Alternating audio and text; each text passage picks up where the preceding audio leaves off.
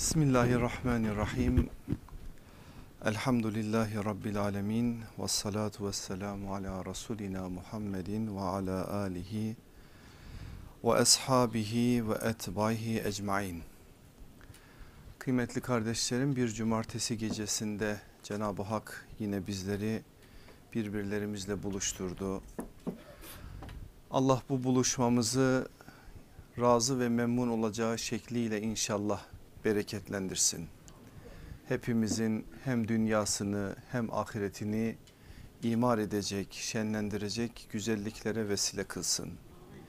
Ve burada öğreneceğimiz hakikatleri sadece burada bırakmasın, hayatlarımıza taşımayı, temsil etmeyi, yaşayarak tebliğ edebilmeyi bizlere nasip eylesin. Yüreklerimizdeki peygamber sevgisini ve sahabe sevgisini daha da ziyadeleştirsin. Ben sizlerin benden daha çok sevdiğinizi biliyorum. Yani bunu kalben Allah'ı da şahit tutarak söylüyorum. Her cumartesi bu akşamları buraya gelişiniz de bunun bir işaretidir. Onun için sizden de dua etme, etmenizi istirham ediyorum. Allah bana da gerçek manada sevebilmeyi nasip etsin size de sevginizi daha da ziyadeleştirecek, daha da güzelleştirecek adımlar attırsın.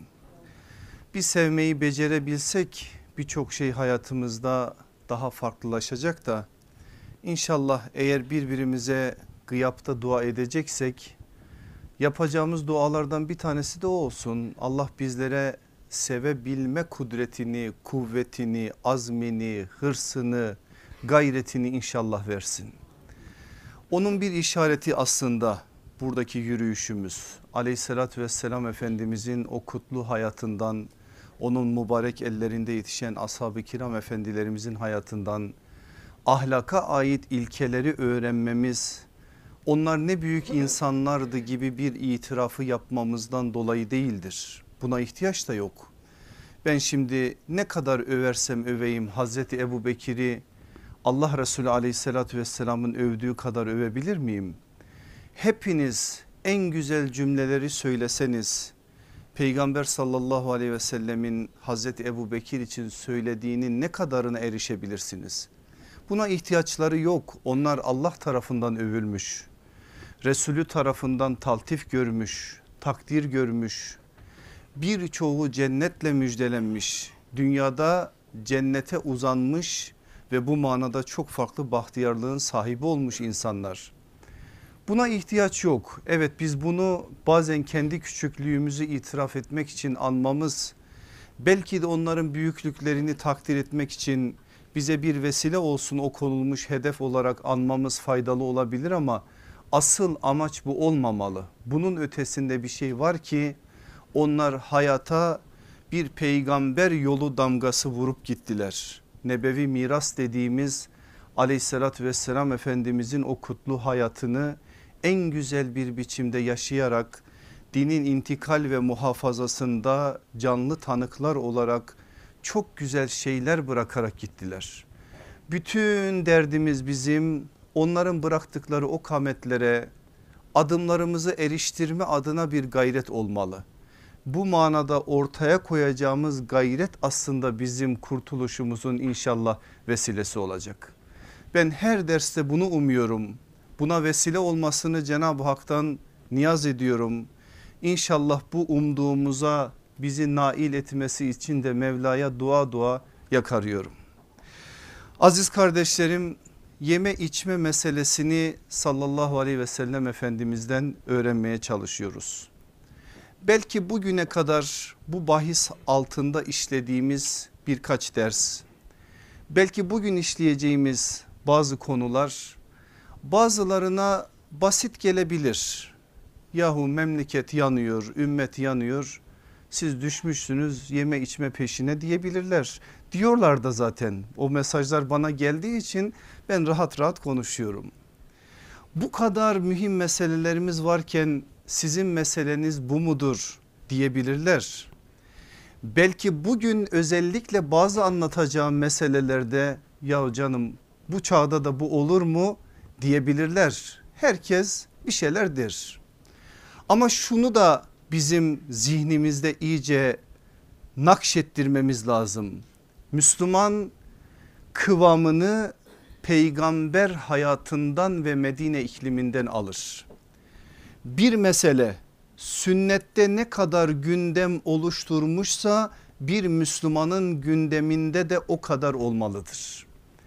Eğer Allah Resulü aleyhissalatü vesselam 23 yıllık o güzel ve bereketli hayatında yeme içme meselesinde bugün hadis kitaplarımızın neredeyse bir cildini oluşturacak kadar çok mühim açıklamalarda bulunmuşsa bunun üzerinde bizim de durmamız gerekir. Bu demek değildir ki bu meseleyi biz sadece gündem edelim ve başka bir meselemiz olmasın. Hayır bu bir yürüyüş söz nereye gelirse o söz noktasında da bir şeyler söylenmeye çalışılıyor. Ancak burada bu ilkeleri unutmadan hareket etmeliyiz ki bazı şeyler bizi farklı noktalara sevk etmesin. Olgunluğun ve kıvamın en güzel işareti şudur benim aziz yol arkadaşlarım. Bu sözü de bir kardeşinizin emaneti olarak zihninizde saklayın. Ne birilerinin yuh çekmesi ne birilerinin de taltif etmesi bizdeki kalp ayarını değiştirmemeli.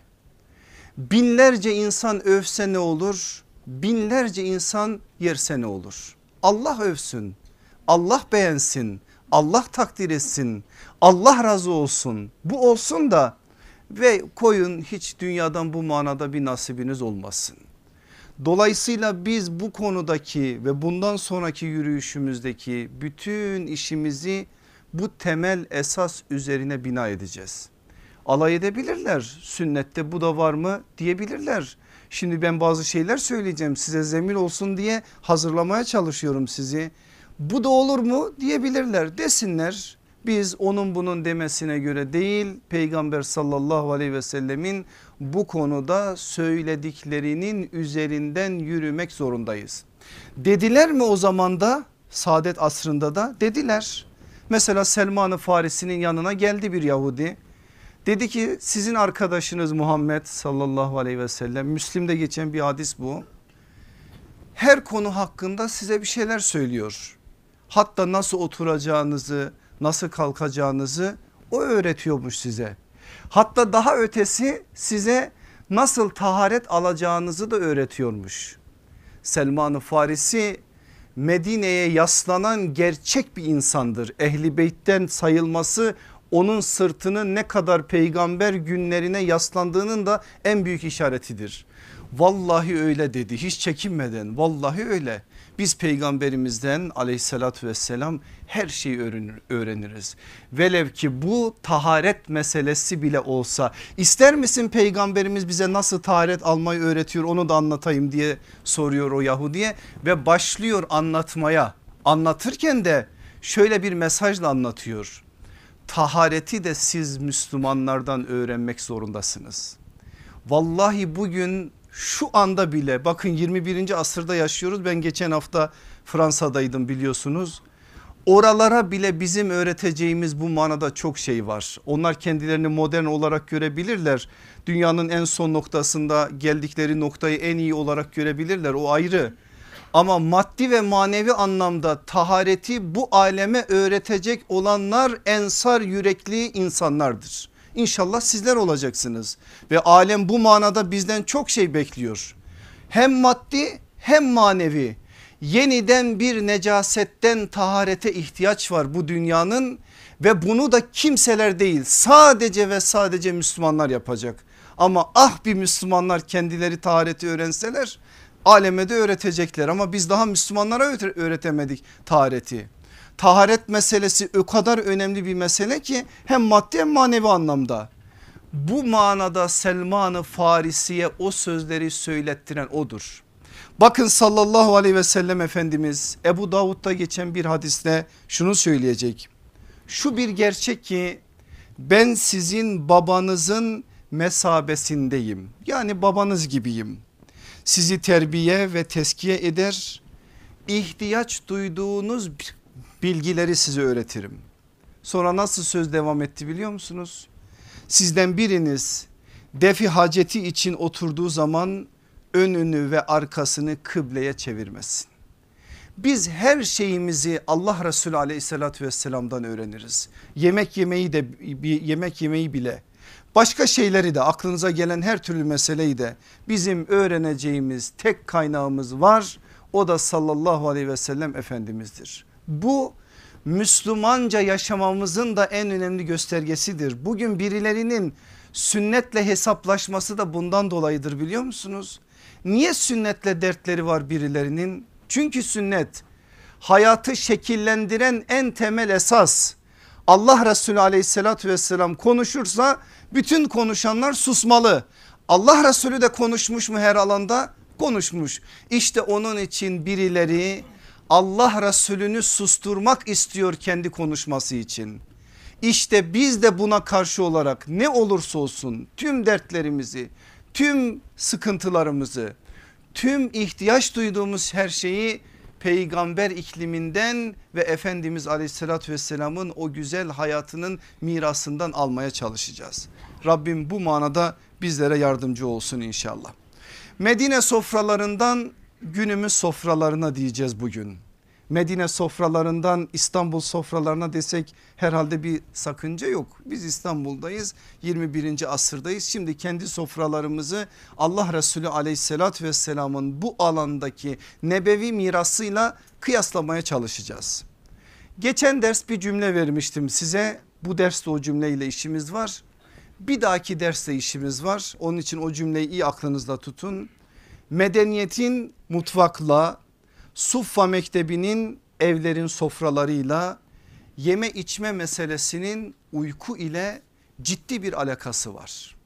Dolayısıyla biz yeme içme meselesini sadece midelerimizi şişirmek için değil başka bir şey için de öğrenmeliyiz. Yeniden İslam medeniyetinin inşasının nasıl olabileceğini de bu alandan öğreneceğimizi unutmadan öğrenmeliyiz. Yine hatırlamanız lazım geçen ders peygamber sallallahu aleyhi ve sellemin bu alanda söylediği ve ortaya koyduğu iki temel esası sizlere emanet etmiştim. Neydi onlar? Tıka basa yemek yememek, doyduktan sonra yemeye devam etmemek. Allah Resulü aleyhissalatü vesselamın bu alanda bize söylediği iki temel mesele. Çok şey söylenir. Onun için biz biraz mecburen çerçeveyi daraltmalıyız bazı şeyleri daha rahat anlayabilme adına.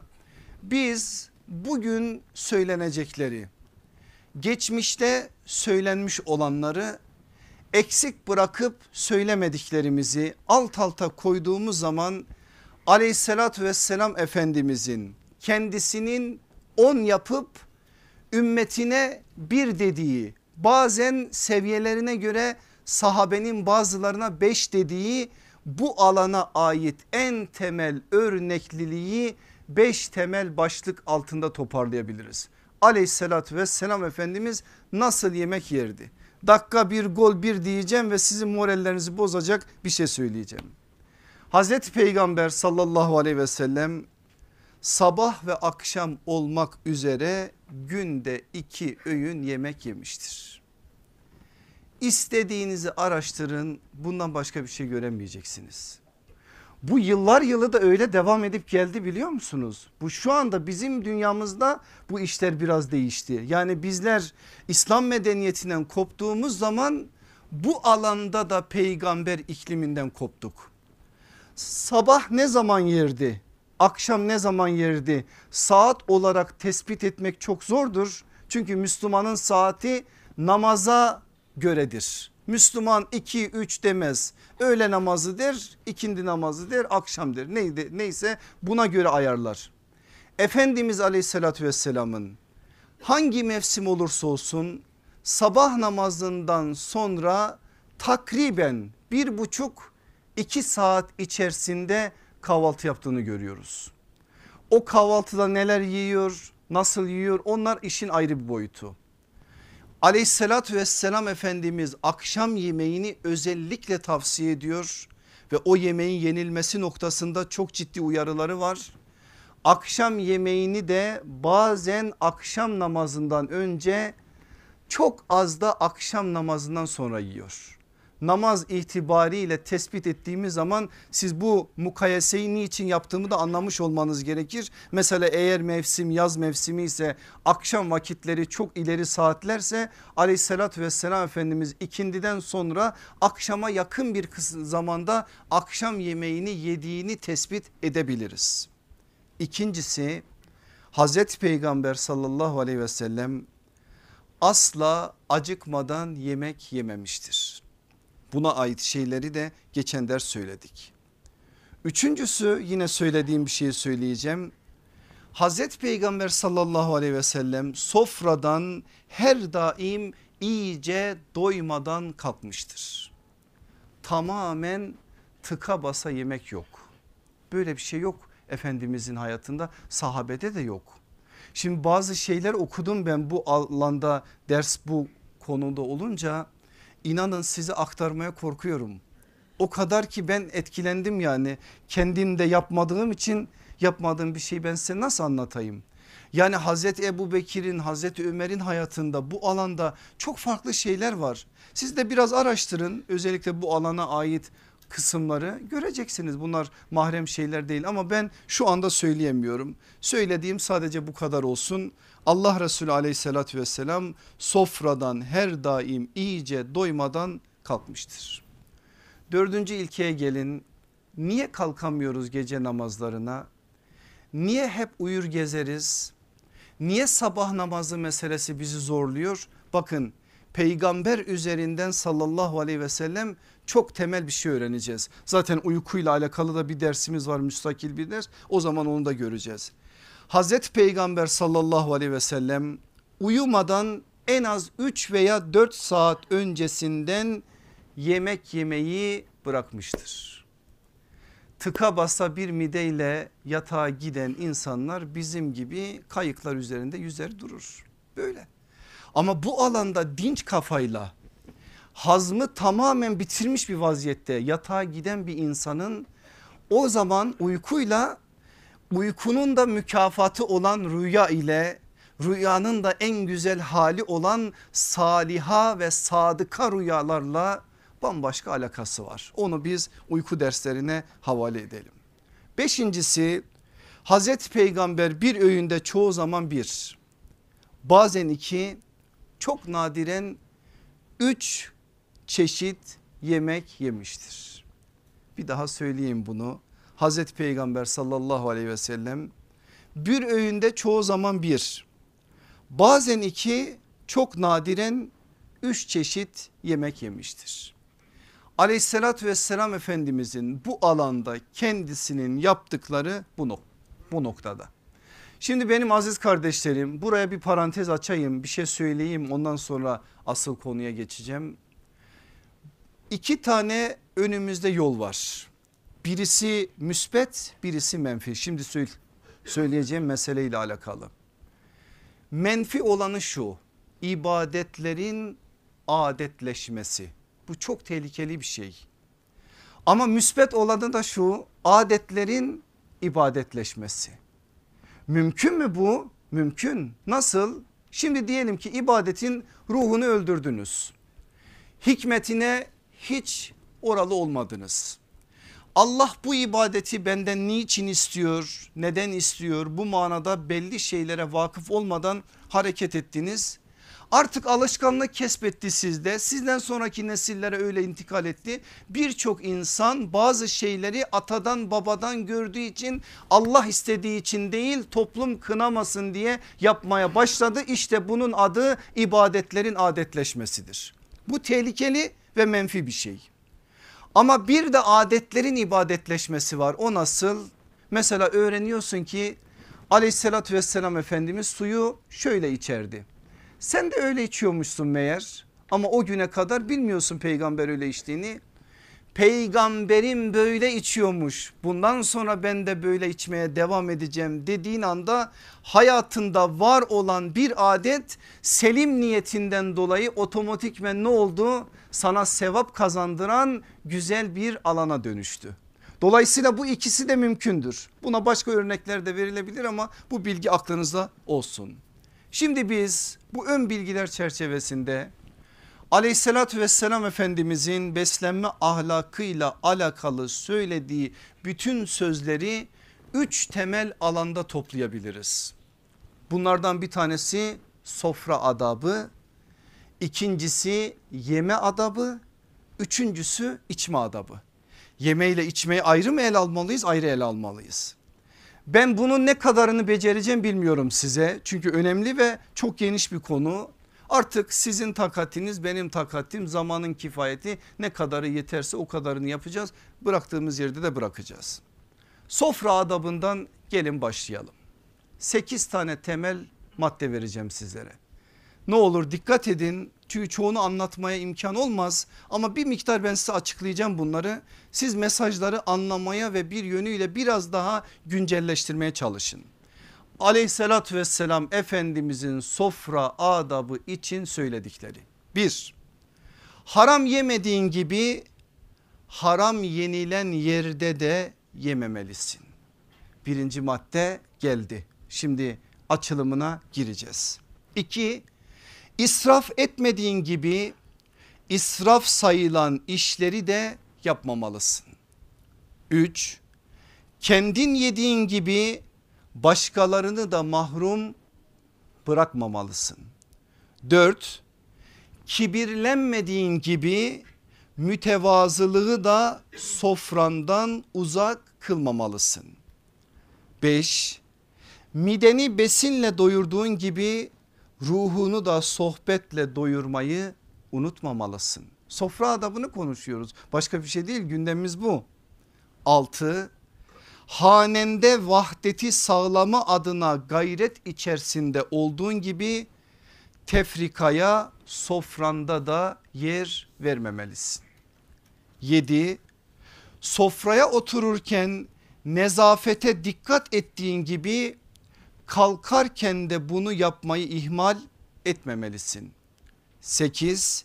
Yemeğe başlarken Allah'ın adını andığın gibi bitirince de bundan geri durmamalısın.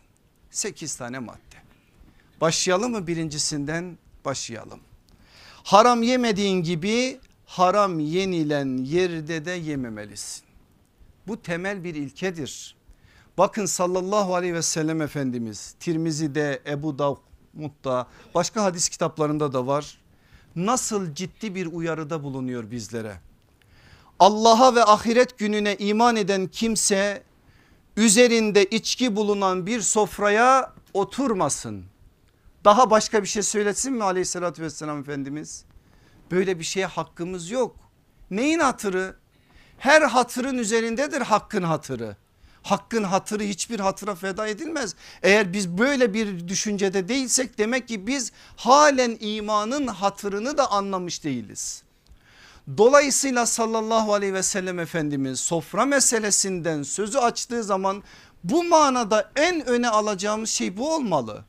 Falanca kırılır feşmekanca kırılır. Ne yapalım kırılırsa kırılsın. Bu konuda aleyhissalatü vesselam Efendimiz eğer böyle bir uyarıda bulunmuşsa bir Müslüman için mesele burada bitmiştir. Ama bir acımızı söyleyeyim madem biz burada dertlerimizi konuşuyoruz peygamber dünyasından da tedavi olmaya çalışıyoruz. Bakın hayatlarınıza 5 sene önceki 10 sene önceki hassasiyetleriniz yok. Hassasiyetlerimiz zayıflıyor. Bizi birileri yavaş yavaş yavaş yavaş günaha alıştırıyor. Bu çok tehlikeli bir şey.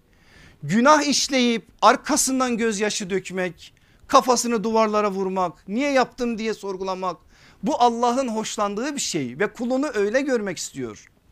Ama eğer kul günah işleyip de artık vicdanı sızlamıyorsa işte orada asıl tehlike başlamıştır. İçki satılan yerlerde alışveriş etmeme noktasındaki hassasiyetimiz ben bakıyorum etrafımıza zayıflamış. Bu konuda da zayıflayan çok şeyler var. Dolayısıyla eğer biz sofra adabını konuşacaksak en başa alacağımız meselelerden bir tanesi de budur. Bir şey daha söyleyeceğim ama söylemeden önce bir şey diyeyim ki bunun anlaşılması kolay olsun. Müslümanların şöyle Müslümanlar olarak bizlerin şöyle bir sıkıntısı var. Bazen ortada bazı sıkıntılar var. Emri bil maruf neyhanil münker yapacağız. Bunu yapmayı sadece sosyal medyada şurada burada karşıdaki insana laf atma olarak görüyoruz. Bazıları öyle görüyor. Bazen de görüyoruz olumsuzlukları aslında hak ve hukuk noktasında haklarımız var. Bunları sonuna kadar bu düzende bile yerine getirme adına bir şeyler yapabiliriz. Yani o nehiyatın ortadan kalkması adına bazı adımlar atabiliriz. Ama bana ne diyoruz? Orada bağırmayı çağırmayı yeterli olarak görüyoruz. Ne için söyledim bunu? Bir örnek vereceğim. Hepimiz uçak kullanıyoruz. İçinizden bazı kardeşlerimiz de uluslararası işte gidip geliyorlar bizler gibi. Türk Hava Yolları'nda şu anda dış hatlarda 10 tane Müslüman ülke dışındaki bütün ülke seferlerinde içki ikramı yapılıyor. E Allah Resulü aleyhissalatü vesselam ne dedi? Oturmayın dedi. Normalde biz o uçağa da binmememiz lazım eğer bakarsan işin aslına. Ama onu yapamayacağız. Hiç değilse tepkimizi gösterelim. Ve bu manada yetkili mercileri zorlayalım. Niye biz bu konuda bazı şeyleri gündem oluşturmaktan aciz duruyoruz? Hep istiyoruz ki birileri yapsın biz alkışlayalım. Yok böyle yağma. Biz hakkımızı mevcut şartlar içerisinde sonuna kadar almalıyız. Onun için size bir yükümlülük yazar mısınız? Mail mi gönderirsiniz? Başka bir şey mi yaparsınız yapın ve bu konuda Müslümanlar olarak böyle bir talebimizin olduğunu yetkili mecralara mercilere ulaştırın. Bu işin birinci meselesi.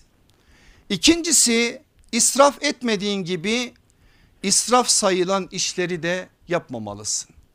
İsraf meselesini konuştuk geçen ders. Kur'an dehşet bir ifade kullanıyor. İsraf edenlere şeytanların kardeşleri diyor. Yeme içme meselesinde israf meselesini biraz daha biz gündeme aldığımız zaman ister misiniz bir muhasebesini yapalım evlerimizin sofralarını herkes kendi zihninde yapsın. Örtülerden tutun kullanılan kapkaçağa çeşit çeşit peçeler, peçetelerden tutun bilmem nelere neler var neler. Hepiniz biliyorsunuz bunları bu konuda da aleyhissalat vesselam efendimizin uyarıları bizim kulağımıza küpe olmalı. Daha farklı bir alana dikkatimizi çekiyor aleyhissalat vesselam efendimiz. O dikkat çekilen alanı da Resulullah sallallahu aleyhi ve sellemin sırdaşı olan Huzeyfetül Yemani bize aktarıyor. Nerede aktarıyor? Medain'de. Nasıl bir olay üzerine aktarıyor? Şöyle bir olay. Oranın valisidir Medai'nin zenginlerinden birisi de İslam valisini evine yemeğe davet etmiştir. E gelen validir normal bir sofra kurulmaz en güzel bir biçimde kurulmuştur. O anda sofraya daha buyur edilmeden Huzeyfetül Yemani sofranın öncesinde bir bardak içerisinde su ikram edilir ona. Ama bardak gümüş bardaktır. Anında Huzeyfetül Yemani'nin tavrı şudur. Ben bu bardakta su içmem. Çünkü Allah Resulü aleyhissalatü vesselam bize şunu söyleyerek gitti. Harir ve dibaç adıyla anılan ipekli kumaşlardan yapılmış elbiseler giymeyiniz. Altın ve gümüş bardaklardan su içmeyiniz. Altın çanak ve tabaklara konan yemekleri yemeyiniz bu eşyalar dünyada kafirlere ait zinet eşyalarıdır. Ahirette ise bizim zinet eşyalarımız olacaktır. Allah Resulü aleyhissalatü vesselamın bu kutlu sözünü Huzeyfetül Yemani böyle bir zeminde ve böyle bir olayın üzerine söylüyor. Bu söylediğim de Müslim'in libas babının dört numaralı hadisi. Altın ve ipek konusundaki uyarıları biliyorsunuz. Giyim konusundaki iş bizim işimiz değil. Ama burada gözden kaçırdığımız bir şey var biliyor musunuz? Biz altın ve ipeğin erkeğe haram kadına mübah olduğunu biliyoruz. Burada ise aleyhissalatü vesselam bir ayrım yapmıyor. Mümin olsun mümine olsun kadın olsun erkek olsun böyle eşyalarda yemek yemenin yasak olduğuna dair bir nebevi beyandır bu. Dolayısıyla o kadın o tabağı çana asarsa kendisine helal. Ama onlar da yemek yerse buna biz herhangi bir cevaz bulamayız. Aleyhissalatü vesselam Efendimizin söylediği bu. Niçin bunlar israf? İslam ümmeti bu konuda hassastır. Bakın bir medeniyet inşasından bahsediyoruz.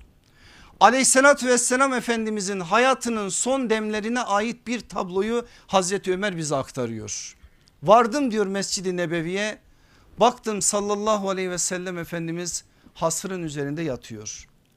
Benim içeriye girişimi görünce uyandı. Uyanınca kalktı ben baktım ki yüzünde hasırın izleri var. Çok dikkatime dokundu. Dedim ki ya Resulallah başkaları bu kadar rahatın içerisindeyken, içerisindeyken sen bu haldesin. Ne olurdu yani Allah'a dua etseydin de Cenab-ı Hak senin için de bu manada bazı şeyleri ihsan etseydi. Ne dedi sallallahu aleyhi ve sellem Efendimiz? İsteseydi elde edemez miydi benim aziz kardeşlerim? Efendimiz aleyhissalatü vesselama Allah hak veriyor. Ganimetin beşte biri onundur. Elde edilen ganimetler bugün kitaplarımızda kayıtlıdır. Yazın o ganimetleri alt alta peygamber hakkı beşte bir ne kadar onu çıkarın. Vallahi bugün bazı zenginlere bile taş çıkartabilecek kadar bir malı vardır sallallahu aleyhi ve sellemin. Ama yok böyle bir şey yok. Efendimiz aleyhissalatü vesselamın geriye ne bıraktığını görüyorsunuz. Nasıl karşıladı? Şöyle karşılamadı. Gücümüz olmalı, kuvvetimiz olmalı. İslam düşmanları bizi saraylarda görmeli, hanlarda görmeli. Yok böyle bir şey. Ne dedi sallallahu aleyhi ve sellem Efendimiz? İstemez misin ey Ömer? Dünya onların ahiret bizim olsun.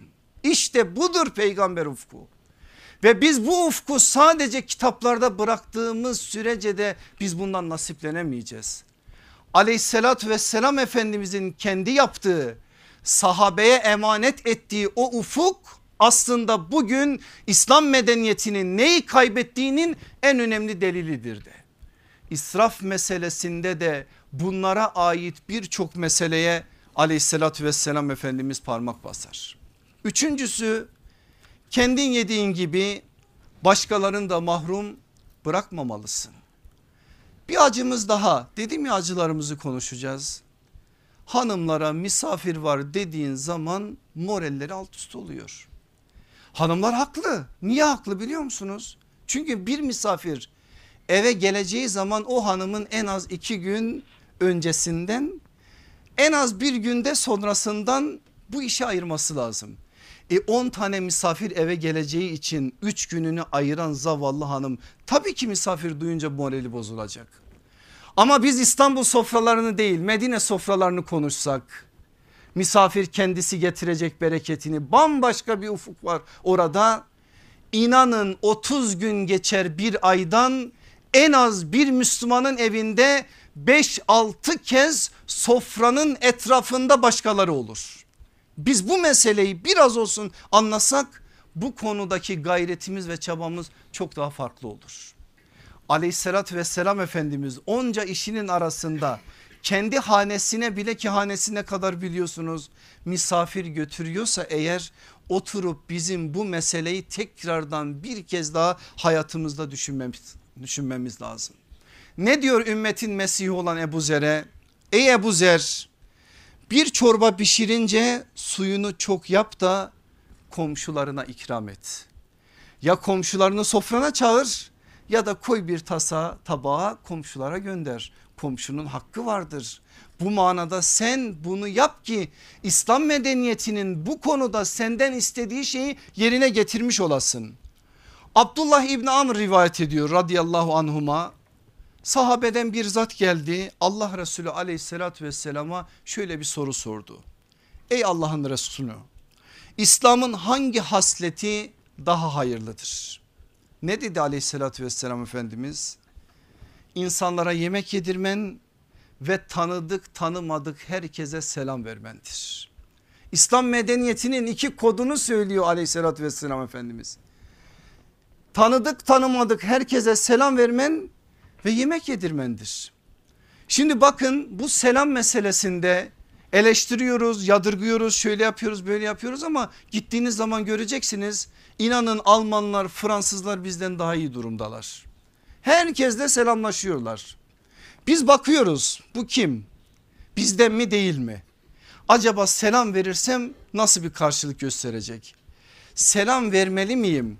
Verirsem sonra başıma bir iş getirir mi? Selam kelamı getirir. Kelam da sonra başka şeyleri götürür mü? Bu hesaplara giriyoruz. Ama medeniyetin kodlarını veriyor sallallahu aleyhi ve sellem Efendimiz.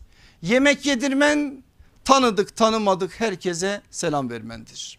Ey insanlar başka bir hadisi yemek yedirin aranızda selamı yayın sıla rahimi koruyun insanlar uykudayken siz uyanık olun yani geceleriniz imar olsun diyor sallallahu aleyhi ve sellem eğer böyle yaparsanız bu şekilde cennet sizindir. Bu şekliyle cennete girin diyor aleyhissalatü vesselam Efendimiz. Cennete giden yolu gösteriyor aslında bize. Eğer biz bu konuda aleyhissalatü vesselam Efendimizin bize söylediklerini tam anlamıyla anlarsak sofralar üzerinden neler imar ediliyormuş neler inşa ediliyormuş daha iyi anlamış oluyoruz. Dördüncüsü kibirlenmediğin gibi mütevazılığı da sofrandan uzak kılmamalısın. Müslüman ve kibirlenmek yan yana gelecek iki kavram mı? Asla. Böyle bir şey yok. Evet kibir bir manevi hastalık bilmem bu muhteşem ahlak derslerinde müstakil olarak işler miyiz? Ama önemli bir konu kibirlenmemeli Müslüman.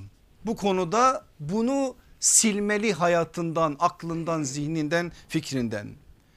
Ama bunu yaptığı gibi mütevazılığı sofralara da yansıtmalı. Bakın aleyhissalatü vesselam efendimizin hayatına bu manada şunu göreceksiniz.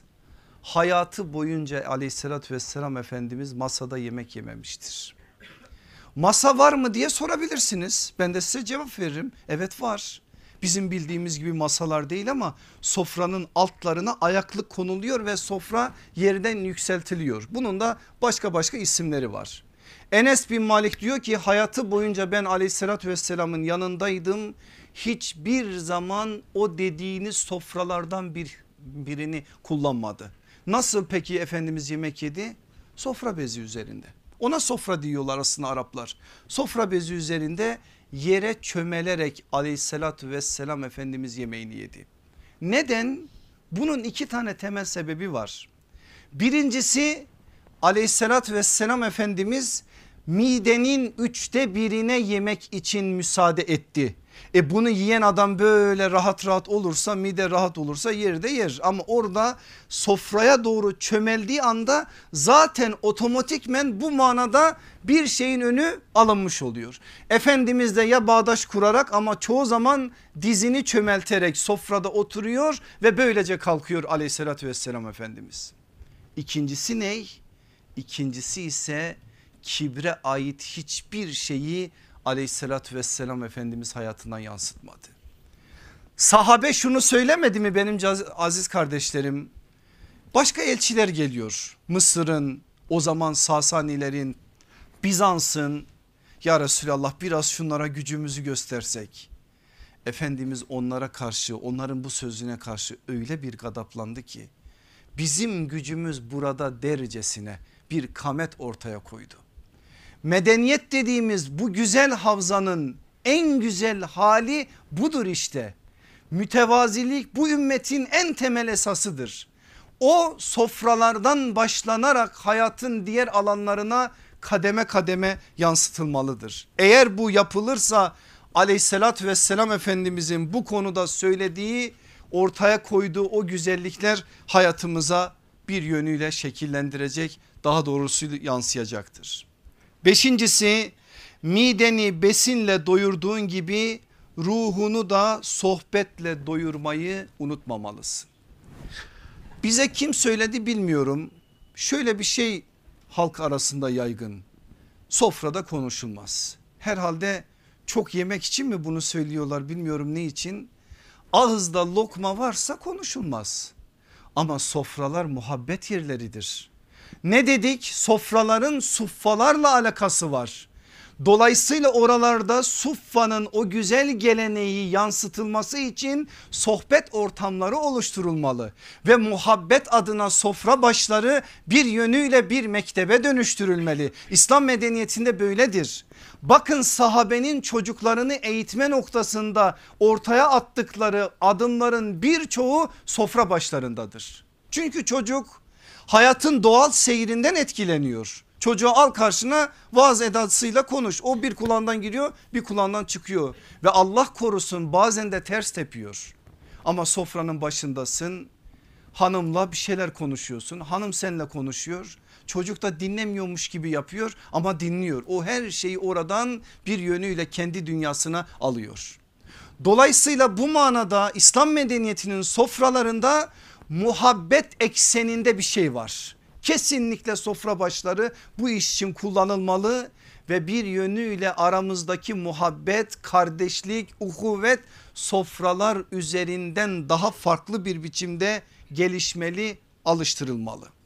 Altıncısı hanende vahdeti sağlama adına gayret içerisinde olduğun gibi tefrikaya sofranda da yer vermemelisin kapitalist düzenin bizi perişan ettiği alanlardan bir tanesidir. Hele bizim gibi büyük şehirlerde yaşayan insanlar olarak bakın günler geçiyor evimizin bütün fertleriyle bir araya gelemiyoruz sofrada. İşte bu bir felaket.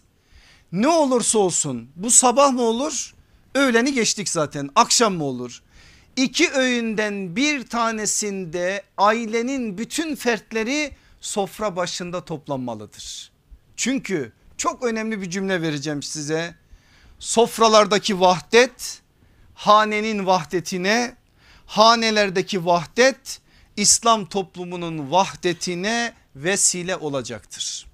Eğer biz bugün İslam toplumunun vahdete muhtaç olmasını konuşuyorsak işi evlerden başlayacağız. Sen evlerde vahdet oldun mu ki İslam toplumunu konuşuyorsun? Daha sofranın başında bir araya gelemiyorsun. Ama mangalda kül bırakmıyorsun konuştuğun zaman. İşte yapacağın alanlardan imar edeceğin alanlardan en önemlisi bu. Ne yapıp yapıp bu manada evin bütün fertlerini bir araya getireceksin. Bu evin de sofranın da imanın da irfanın da en büyük neyidir? Bereketidir.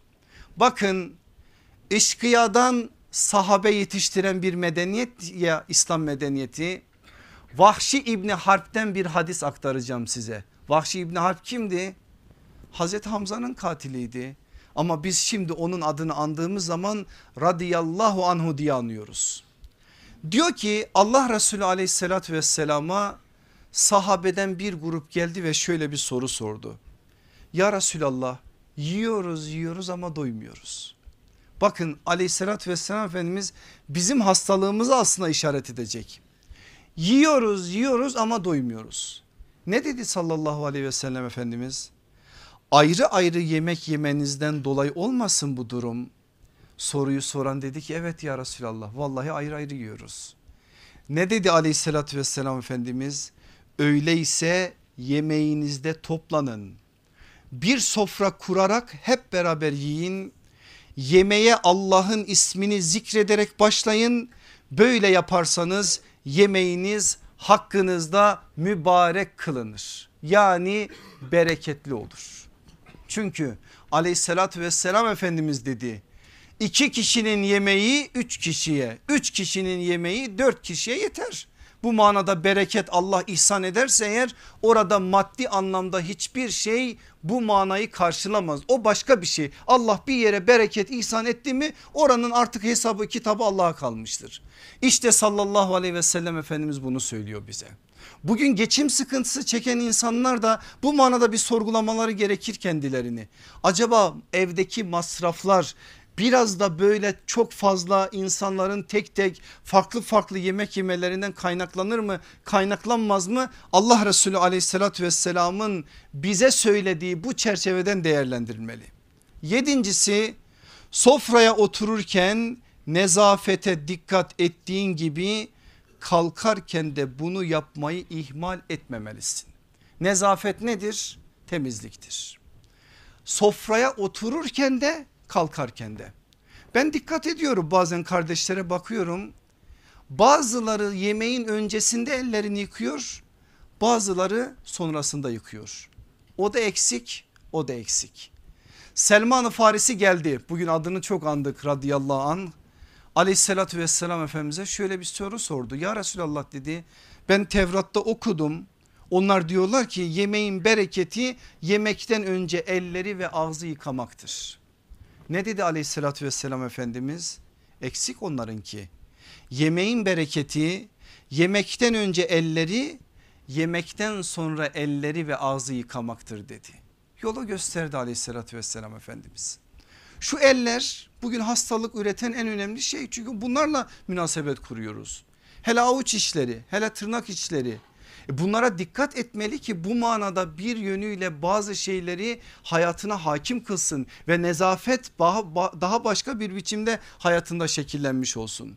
Bakın Ebu Hureyre'nin naklettiği bir hadis de bu meselenin başka bir yönünü bize verir. Der ki sallallahu aleyhi ve sellem Efendimiz şeytan muhakkak ki hassastır. Cidden pek hassastır. İki kez tekrar ediyor. Kendinizi ondan yani şeytandan sakındırın. Kim elinde et kokusu olduğu halde geceler sonra da kendisine bir fenalık ulaşırsa sakın ha nefsinden başkasını suçlamasın. Ete fatura etmesin et bozuktu şudu budu demesin bozuk olan sensin. Ne dedi aleyhissalatü vesselam Efendimiz öncesinde de sonrasında da nezafet adına adam, adımları at. İşte burada da böyle bir uyarı yapıyor. Hani geçen ders dedim ya koruyucu hekimlik sallallahu aleyhi ve sellemin yaptığı birçok şeyde belki önümüzdeki hafta biraz ona değineceğiz. Burada da ona ait bir işaret var. Bu konudaki 8. maddemiz yemeğe başlarken Allah'ın adını andığın gibi bitirince de bundan geri durmamalısın. Bismillah ile başlayacak elhamdülillah ile bitecek. Oldu ki unuttun nerede aklına gelirse Bismillahi fi evvelihi ve ahirihi başında da sonunda da Allah'ın adıyla diyeceksin. Allah'ın adıyla başlayacak Allah'ın adıyla bitireceksin. Aleyhissalatü vesselam Efendimiz bu konuda çok ciddi uyarılarda bulunuyor. Bu öyle çok basit bir mesele değil benim aziz kardeşlerim. Bakın ne diyor sallallahu aleyhi ve sellem Efendimiz. Kişi evine girerken ve yemek yerken besmele çekerse şeytan adamlarına burada ne geceleyebilir ne de yemek yiyebilirsiniz der. Eğer o kimse eve girerken besmele çekmezse şeytan adamlarına geceyi geçirecek bir yer buldunuz der.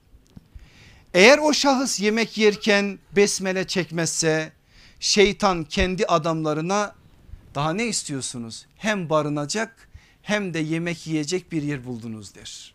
Bu hadiste Müslim'de, Ebu Davud'da, İbn Mace'de geçen bir hadis.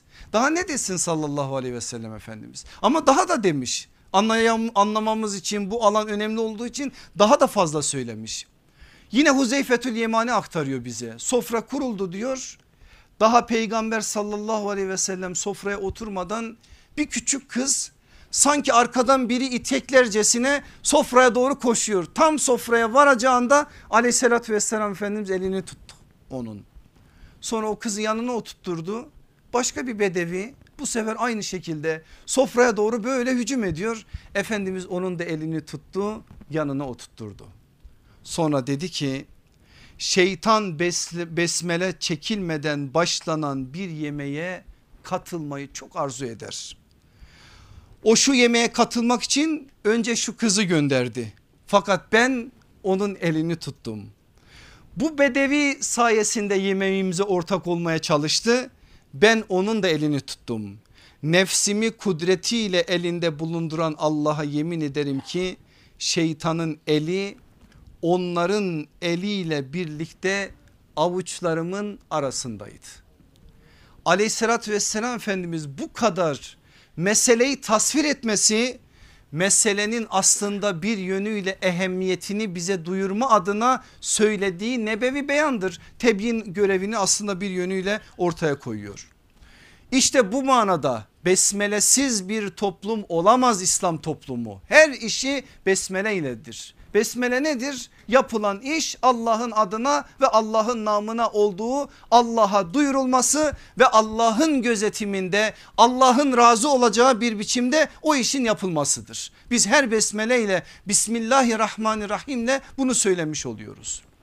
Arkasından da sallallahu aleyhi ve sellem efendimizin bize öğrettiği dualar var. O duaları yapıyoruz. Peki bir yere davet edildik. Orada o daveti bize yapan insana dua etmenin sünnette bir yeri var mı? Var hem de çok güzel bir yeri var. Bakın Ebul Heysem Et-Teyhani Allah ondan ebeden razı olsun. O İslam medeniyetinin yani Medine'deki o ilk adımların ilk sakinlerinden birisidir. Çok cömert birisidir. Yedirmeyi de seven birisidir. Peygamberi aleyhissalatü vesselamı kaç kez sofrasına davet etmiş birisidir. O sofralardan birisini bize aktarıyor Cabir bin Abdullah. Vardık diyor yedik yemeğimizi. Aleyhissalatü vesselam Efendimiz dedi ki bize kardeşinizi mükafatlandırın. Şaşırdık biz. Ya Resulallah dedik mükafatı ne ola ki? Aleyhissalatü vesselam Efendimiz dedi ki kişinin evine girilip yemeği yendi içeceği içildi mi ev sahibi için dua edilir edilmesi gerekir. İşte bu onun mükafatıdır. Neymiş mükafat? Duaymış. Yapılan yemekten sonra yiyilen yemekten sonra o sofrayı ikram eden o evin sakinleri için dua edilmesiymiş. Allah Resulü aleyhissalatü vesselam da bunu bize söylüyor. Sofra adabıyla alakalı söyleyeceklerim bu kadar. Hazır mısınız yemeğe? Şimdi yemeğe geçeceğiz. Sofralar kurulmuş biz de yemeğin önündeyiz. Belki biraz uzar bugün ama şimdiden hazır olun. Yemek meselesi oldu mu biliyorsunuz çok fazla sıkıntı olmuyor ama burada konuşacaklarımız biraz bizi sıkıntıya sevk eden şeyler olduğu için belki sıkılabilirsiniz ama inşallah bu bahsi de bitirelim. Bu konuyla da alakalı size 10 tane kısa cümle vereceğim. Bir, yemeğe büyüklerden önce başlamamalısın. İki, yemeğe hurma veya su ile başlayabilirsin. 3. Sağından ve önünden yemelisin. 4. Pişmiş eti bıçakla kesmemeli, ekmeğe hürmet göstermelisin. 5. Aç gözlülük ve hafif meşreplilik yapmamalısın. 6. Acele ve hızlı yememelisin. 7. Hoşuna gitmeyen yemeği hor görmemelisin. 8 çok sıcak yemek yememelisin.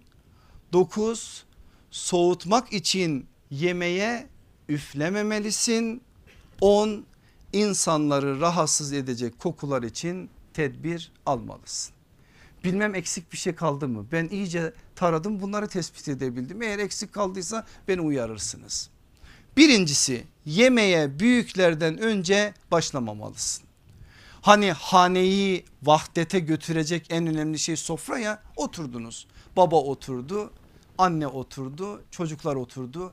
Eğer varsa ki İslam toplumunda olmalı. Bizde yaşlılar evin en üst köşesinde olmalı. Bizde yaşlılar evi diye bir şey yok. O da bidat. O da sonradan çıkmış bir şey. Bizde yaşlılar her zaman için evin en değerli varlığıdır ve Allah'ın bir nimetidir. Diyelim ki dede var nine var ne güzel bir şey. Onlar da varsa eğer onlar da oturduysa sofraya en ilk elini uzatacak olan o evin en büyüğü olmalı. O uzatmalı sonra diğerleri olmalı. Çünkü aleyhissalatü vesselam Efendimiz bunu yapmış ve bunu tavsiye etmiş. Ashabına ashabı da bunu uygulamış. Yine Huzeyfetül Yemani Allah ondan ebeden razı olsun. Bakın bu gece ne kadar andık adını. Diyor ki Allah Resulü aleyhissalatü vesselam dedi ki bize yaptığını ben size aktarayım diyor. Birlikte yemek yiyeceğimiz zaman peygamberimiz başlamadan biz asla yemeğe elimizi sürme, sürmezdik. Ashabın büyükleri olduğu zaman da onlara yapardık bunu diyor. Tabi'in nesline bakıyorsunuz mesela sahabeyle eğer bir sofraya oturmuşlarsa ki buradan da bize bir edep var. Gittiniz diyelim ki bir hocanın bir alimin sofrasına oturdunuz. Yapacağınız şey aynı şeydir. Aynı gelenek aynı İslam geleneği aynı sünnet orada da devam ediyor. Konumca büyük olabilir yaşça büyük olabilir fark etmez. yemekte başlama sırası büyüğündür. Sofrada buna dikkat edilir. İkincisi neydi? Yemeğe hurma veya suyla başlayabilirsin. Aleyhissalatü vesselam Efendimiz hurma varsa hurmayla başlamış. Hurma yoksa suyla başlamış. Peki bu tuz meselesi nereden çıktı? Yani aleyhissalatü vesselam Efendimiz tuzla başlamış tuzla bitirmiş mi? Yok. Bu konuda Abdülfettah Ebul Gudde Allah kendisinden ebeden razı olsun müthiş bir alimdir. Büyük bir muhaddistir ve muhakkik bir alimdir. Bu konudaki rivayetlerin uydurma olduğunu söylüyor. Var mı bu konuda bazı rivayetler elimizde var ama bizim mevsuk diyebileceğimiz hadis kitaplarında yok. Ancak şöyle bir hakikat var. Bugün bazı bilim adamları da yemeğin öncesinde ve sonrasında tuz yiyilmesini tavsiye ediyorlar. Doktorlara inat mı? Evet doktorlara inat. Çünkü neticede geleceği kapı orasıdır. Ancak dikkat edin tavsiye edilen o tuz bugün bizim marketlerde aldığımız rafine tuz değil. O rafine tuzu sağlığın düşmanıdır ve inanılmaz derecede vücuda zarar verir. Yani bu konuda yapılmış bazı araştırmalar var. Şöyle bir irdeleyin göreceksiniz. Tabi tuz, kaya tuzu, tabi tuz bu konuda sağlıklıdır ve vücuttaki bazı dengeleri korur. Ama aleyhissalatü vesselam efendimizin bu konuda tuza tuzla başlayıp bitirdiğine dair sahih bir rivayet yok elimizde. Ancak İslam büyüklerinin bu konudaki tavsiyeleri de elbette ki dikkate alınabilir. Söz bu noktada bir bu meselelerle alakalı bir yere gelince bir şey daha söyleyeyim. Halk arasında şöyle bir söz var. Tam bir hurafe. Dua bitti 40 lokma daha yiyeceksin. Çünkü 40 lokma yersen sünneti yerine getirmiş olursun. 40 lokma zaten peygamberimizin bütün yemekte yediği lokmalar sayısıdır. Herhalde duadan sonra 40 lokma yiyen adam öncesinde bin lokma yemeli.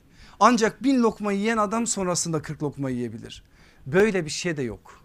Aleyhissalatü vesselam Efendimiz ne böyle bir şey söyledi bize ne de bu konuda sahih İslam geleneğinden bize intikal eden bir şey var. Efendimizin bu konuda söyledikleri çok nettir ve hepsi de elimizdedir. Üçüncüsü sağından ve önünden yemelisin. İslam medeniyetinin en bariz özelliklerinden bir tanesi sağ elini hayırlı işler için kullanmasıdır. Ama bugün batı medeniyeti gözümüzün içine baka baka bize bir şeyleri dayatıyor ve biz de güya görgü olsun diye güya nezaketi sanki onlardan öğrenecekmişiz gibi onların bize dayattıklarını bakın alıyoruz ve yaşamaya çalışıyoruz. Ne diyorlar? E bıçak sağda olmalı çatal solda olmalı. Sağla kesmeli solla yemelisin. Kim dedi bunu? İslam medeniyetinin mimarı olan sallallahu aleyhi ve sellem Efendimiz senin zihnine çakarcasına sağdan yediyor sen birilerinin bu manada uydurukça dayattığı bazı görgü ve nezaket kurallarını onun önüne alıyorsun. Var mı böyle bir şey? Bakın aleyhissalatü vesselam Efendimizin sağ meselesinin kullanılması sağ elinin kullanılması meselesinin ne kadar üzerinde durduğu bir mesele olduğunu o konudaki hadislere baktığınız zaman görürsünüz. Ben birkaç tanesini söyleyeceğim size. Diyor ki Ömer İbni Ebi Seleme Ümmü Seleme anamızın oğlu peygamber mektebinde yetişmiş Efendimizin yanında olgunluğa erişmiş bir delikanlı. Ben Resulullah sallallahu aleyhi ve sellemin terbiyesinde yetişen bir çocuktum. Yemekte elim tabağın her tarafında dolaşıyordu. Resulullah sallallahu aleyhi ve sellem'den bunun üzerinde üzerine bana ikazda bulundu ve dedi ki evlat Allah'ın ismini an sağınla ye önünden ye. Bundan sonra da ben hep böyle yaptım diyor. Başka bir hadisinde Müslim'de geçen bir hadis bu. Sizden kimse sakın sol eliyle yiyip içmesin. Çünkü şeytan soluyla yer içer.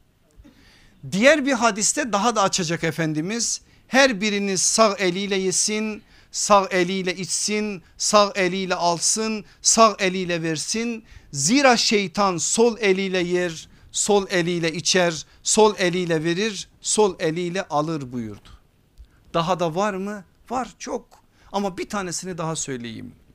Seleme İbni E- E- Ekva bize rivayet ediyor. Diyor ki adamın biri aleyhissalatü vesselam efendimizin yanında yemek yiyordu. Ama solundan yiyordu. Peygamber sallallahu aleyhi ve sellem ona dedi ki sağından ye. O da dedi ki yapamıyorum. Ama bunu derken kibrinden dolayı dedi. Sallallahu aleyhi ve sellem de dedi ki yapamaz ol. Bundan sonra da yapamaz ol dedi. Diyor ki ravi bize bu hadisi nakleden o adam bir daha sağ elini kullanamadı. Aleyhissalatü vesselam Efendimiz'e karşı kibir noktasında söylenen bir söze peygamberimizin söylediği bir sözdür. Şöyle bir şey aklıma geliyor bilmiyorum yanlış mı geliyor eğer yanlışsa siz de beni bağışlayın Allah da beni affetsin. Acaba diyorum bugün sünnetle problemi olan insanların zihni kodlarının altında kibir mi var? Yani Efendimiz aleyhissalatü vesselamın bu manada söylediklerine karşı bazı tavırlar ortaya koymaları ve bu işi basitleştirmeye çalışmaları ben de adamım ben de yapabilirim ben niye birine tabi olayım gibi şeytani bir haslet mi var bilmiyorum. Aklıma böyle bir şey geliyor Allah bizleri muhafaza etsin. Çok tehlikeli bir şey inanın sünnet bu manada hayata böyle müdahale edeceği bir özelliği olduğu için bazen bu konuda arızaları olan insanlardan böyle karşılıklar görüyorlar. Peki şöyle bir şey aklımıza gelebilir diyelim ki adam solunu kullanamıyor. Bende de var öyle bir tane. Bizim 3 numara Hamza dedim de bugün seni anlatacağım insanlara.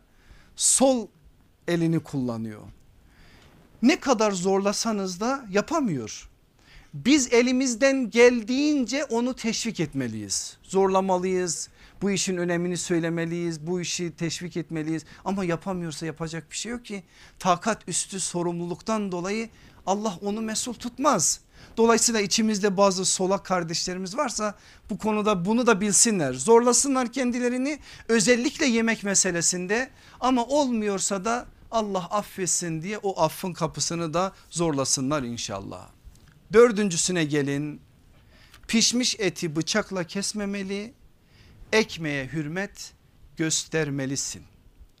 Aleyhissalatü vesselam Efendimiz böyle bir uyarısı var mı? Var. Ebu Davud'da geçen bir uyarı Ayşe anamız bize naklediyor. Diyor ki eti bıçakla kesmeyin. Hangi et bu? Sofraya gelmiş pişmiş et yoksa diğeri için değil. Çünkü bu acemlerin yabancıların işidir. Siz dişlerinizle kemirerek yiyin çünkü bu sıhhat ve afiyet için daha iyidir. Şimdi geldi diyelim bir kuzu eti onu sen ne kadar kesersen kes bir o var bir de alıyorsun elini böyle bizim Anadolu usulü kemire kemire yiyorsun. Şimdi eğri oturalım doğru konuşalım hangisi daha lezzetli? Belli o işte Allah Resulü aleyhissalatü vesselam da onu söylüyor. Öyle yapmacık görgü kurallarına falan filan takılmayın. Sizin yapmanız gereken İslam medeniyetinin size öğrettiği şey bu. Aleyhissalatü vesselam Efendimizin söylediği de bu. Bu konuda da uyarısı kulağımızda küpe olarak gelsin. Ekmeğe hürmet meselesi. Şimdi biz öteden beri Anadolu'da şunu biliriz. Ekmek yerdeyse öper başımıza koyarız, hürmet gösteririz. Bunun kaynağını pek bilmezdik. Hatta ben de bu konudaki hadisleri okumadan önce şöyle bir kanaatim vardı. Diyordum ki herhalde nimete saygı noktasında ekmek sembol bir şey olduğu için bundan dolayı olsa gerek.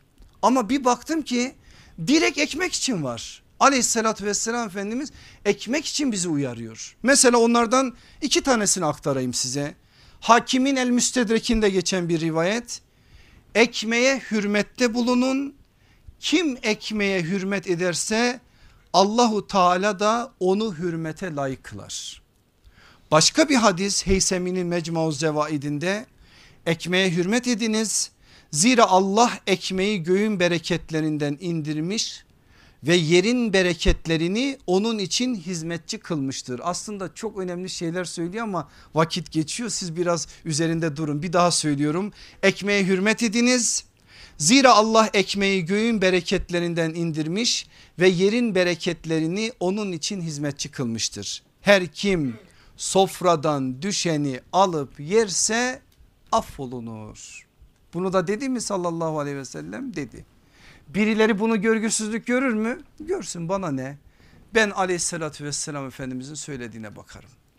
Eğer orada herhangi bir sıkıntı yoksa necaset adına bir şey yoksa insana bu manada zorlayacak bir unsur ortada yoksa aleyhissalatü vesselam efendimiz üzerinin temizlenip o işin o şeyin yenilmesini bize tavsiye ediyor. Beşincisi açgözlülük ve hafif meşreplilik yapmamalısın. Bakın bir cümle daha vermek istiyorum size. Müslümanın kendine has bir mürüvveti her an taşıması gereken bir vakarı yansıtması gereken bir kıvamı vardır. Altlarını siz doldurun. Müslümanın kendine has bir mürüvveti her an taşıması gereken bir vakarı yansıtması gereken bir kıvamı vardır. Bu mesajın yeme içmeyle ne alakası var? Çok acıkmış olabilirsin. O anda sen farklı bir halde de olabilirsin ama Müslümanın mürüvveti nasıl böyle cennet taamlarından bahseder gibi dünyalık adına yemekleri tasvir edersin. Ve bunu söylerken de ağzının suyu akar gibi yaparsın. Daha da ötesini söyleyeyim mi? E söyleyeyim ki belki arızalar giderirsin. İslam medeniyetinin çocukları yedikleri o sofraları eğer gerçekten medeniyetin ilkelerini anlasalardı resimlerini çektirerek sosyal medyada paylaşmazlardı. Çünkü bu bize aykırı bir şey. Gören var, görmeyen var, yiyen var, yemeyen var. Sonra sen ne yapmışsın ki? Çok büyük bir mücahitlik mi yapmışsın? Bir de bunu reklam ediyorsun. Ben anlayamıyorum bizim bazı kardeşler yani bazen beni de mecbur bırakıyorlar. Sofranın başına hocam bir resim çekelim ve çek bakalım. Çekiyorsun sofrada bir sürü şey. Bu tarz şeylere dikkat etmemiz lazım. Çünkü bu bizim mürüvvetimizi zedeleyen bir şey. Bu bizim vakarımızı zedeliyor. Bu bizim olmamız gereken kıvamdan aşağıya düşürüyor bizi. Oturup bir Müslüman başka bir Müslümanla iki saat nasıl yemek muhabbet yapabilir Allah aşkına? Şu yemek şöyle ötekisi böyle. Saatler saatleri kovalasın ve bizim konuştuğumuz mesele yiyeceğimiz şeyler olsun. Zaten yerken ye, zamanı götürüyorsun. Bir de öncesinde mi bu mesele konuşulacak? Dolayısıyla bu noktada da çok ciddi zaaflarımız var. Allah Resulü aleyhissalatü vesselamın da bu manada uyarıları var. Evet Efendimizin dünyasında bunu söylediklerim yoktu ama bakın nasıl bir uyarı var. Diyor ki Cebele İbni Suhaym Abdullah İbni Zübeyir ile birlikte savaşta olduğumuz günler nasıl bir zemin onu da anlayın ki mesaj daha iyi anlaşılsın. Mekke'de de kıtlık olmuş askere hurma dağıttılar. Biz de günlerdir acız tuttuk hurmaları ikişer ikişer üçer üçer hızlı hızlı yemeye başladık. O anda yanımızdan geçti Abdullah İbni Ömer ve bize dedi ki böyle yemeyiniz. Vallahi Resulullah sallallahu aleyhi ve sellem bize böyle yemek yemeyi yasaklamıştı. Bir Müslüman mürüvveti var ya dışarıdan sana bakan adam kıtlıktan mı çıkmışsın demesin. Yavaş yavaş ye sakin sakin ye nefes al bu manada bir güzellik olsun. Müslümanın o yemekteki nezaketi bile karşıya tebliğ adına bir şeyler oluştursun. İşte aleyhissalat vesselam efendimizin yeme noktasındaki adaplarından bir tanesi de bu. Altıncısı bununla alakalı acele ve hızlı yememelisin. Bakın Efendimiz ne diyor? Lokmaları ağzınıza göre alınız ve iyice çiğnedikten sonra yutunuz. Tam da bugün işte modern ilimlerin söyledikleri gibi dedim ya söylemeseler ne değişecek? Efendimiz bunu söylüyor. Yedincisi hoşuna gitmeyen yemeği hor görmemelisin. Özellikle erkeklere çok önemli bir mesaj var. Geldi kadın ne yapsın zavallı o gün yemeği biraz kaçırmış farklı bir şey olmuş. İstiyor musun sünneti? En güzel yapacağın şey yer gibi yaparsın. Az bir şey yersin yemezsin o gün. O gün de aç kalırsın ne olur. Aleyhissalatü vesselam Efendimiz defaatle bunu yapmıştır. Hiçbir zaman o gelen yemeğe hoş olmayan bir karşılıkta bulunmamıştır sallallahu aleyhi ve sellem Efendimiz. Bir tuzu yok diye evde cinayet çıkar mı Allah aşkına? ya da yemekte yağ fazla gitti az kaldı diye bir şey olur mu? Bir Müslüman evinde bir Müslüman hanesinde bu meseleler konuşulur mu? Hele yemek meselesi üzerinden. İşte uyarı o noktadadır. Vakit olsaydı başka şeyler de söyleyecektim ama söylemiyorum. Sekizincisi çok sıcak yemek yememelisin. Diyor ki sallallahu aleyhi ve sellem Efendimiz sıcak yemekten sakının çünkü o bereketi giderir. Soğutarak yemeği size tavsiye ederim çünkü o daha çok ince, içe siner bereketi daha büyüktür. Dokuzuncusu soğutmak için yemeğe üflememelisin. Çok önemli bir şey söylüyor aleyhissalatü vesselam Efendimiz. İbn Abbas da gördüğünü bize aktarıyor. Resulullah yiyeceği ve içeceği üflemez kabın içine de solumazdı. Ne demek olduğunu bir dahaki ders göreceğiz. Gelin onuncusuna onunla bitireceğiz. İnsanları rahatsız edecek kokular için tedbir almalısın. Biliyorsunuz bunda en meşhur şeyin ne olduğunu. Ne diyor aleyhissalatü vesselam Efendimiz? Soğan ve sarımsak yiyen kimse mescidimize gelmesin evinde otursun. Bazen de diyor ki sallallahu aleyhi ve sellem bizden uzak dursun. Peki bu sadece soğan ve sarımsak için mi? Bakın size Müslim'den bir hadis daha okuyayım başka bir şey daha öğreneceğiz bugün. Kim sarımsak, soğan, pırasa yemişse mescidimize yaklaşmasın. Çünkü insanoğlunun rahatsız olduğu şeyden melekler de rahatsız olur. Ne söyledi sallallahu aleyhi ve sellem anladınız mı? Aslında mesele soğan, sarımsak, pırasa meselesi değil. Mesele koku meselesidir. Tedbir almalısın bunda. Şimdi bu sözü söyledi Allah Resulü aleyhissalatü vesselam sen soğan sarımsak yemiyorsun. Ama bir çorapla gelmişsin ki milletin ocağına batırmışsın. Şimdi aleyhissalatü vesselam Efendimiz ille onu da mı senin zihnine nakşetsin? Onu da söylüyor aslında. Ya da çok masumane bir şey mesela koku sürünerek gelmişsin ama öyle bir koku sürmüşsün ki adamı perişan ediyor. Efendimizin uyarısı ona da benim aziz kardeşlerim. Efendimizin aslında bu konuda bize söylediği başkalarını rahatsız etme noktasındadır. Bunu çok iyi anlayalım ki bu konuda da Müslümanın o güzel ahlakı, o tatlılığı, o nezaketi, o letafeti, o nezahati bir yönüyle başka şekillerde de yayılmış olsun. Benim aziz kardeşlerim son söz sallallahu aleyhi ve sellem efendimizin sözü. Bize nakleden Abdullah İbni Abbas Allah ondan da babasından da ebeden razı olsun. Suyuti'nin Camius Sagir'inde geçen bir hadis bu.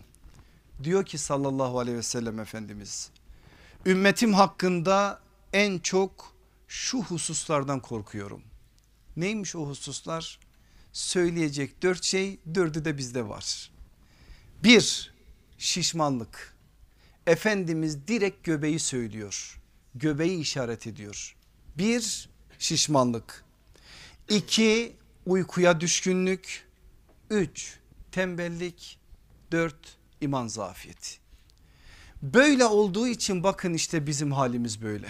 Yani bugün eğer bunca nimete rağmen hayatımızda bazı şeyler yoksa Allah Resulü aleyhissalatü vesselamın çok güzel bir biçimde özet bir halde bize sunduğu bu dört tane meselenin bizim hayatımızda olmasındandır. Eğer biz İslam medeniyetinin çocuklarıysak eğer dünyayla bizim işimiz varsa eğer dünyayla hesaplaşma gibi bir iddiamız varsa eğer dünyaya söz söyleme gibi büyük bir iddianın sahibiysek önce biz boğazımızı tutacağız benim aziz kardeşlerim. Boğazını tutmayan insanın dünyayla hesaplaşması mümkün değil. Bu manada o kadar hassas olacağız ki insanlar bu konuda farklı bir iklim bizim üzerimizden görmeliler. Bunlara dikkat eden, sünneti hayatına taşıyan, hayatında peygamberin yaptıklarını uygulama adına gayret içerisinde olan ve görüldüğü zaman ne güzel bak şu falanca da peygamberin yaptıklarına benzer çok işler var diyen insanlardan Cenab-ı Hak bizleri de eylesin. Rabbim Efendimizin ve sahabenin yolundan bizi ayırmasın. Her işimizi her adımımızı bu manada bereketlendirsin ve bizi bundan geri bırakmasın inşallah. Velhamdülillahi Rabbil Alemin. El Fatiha.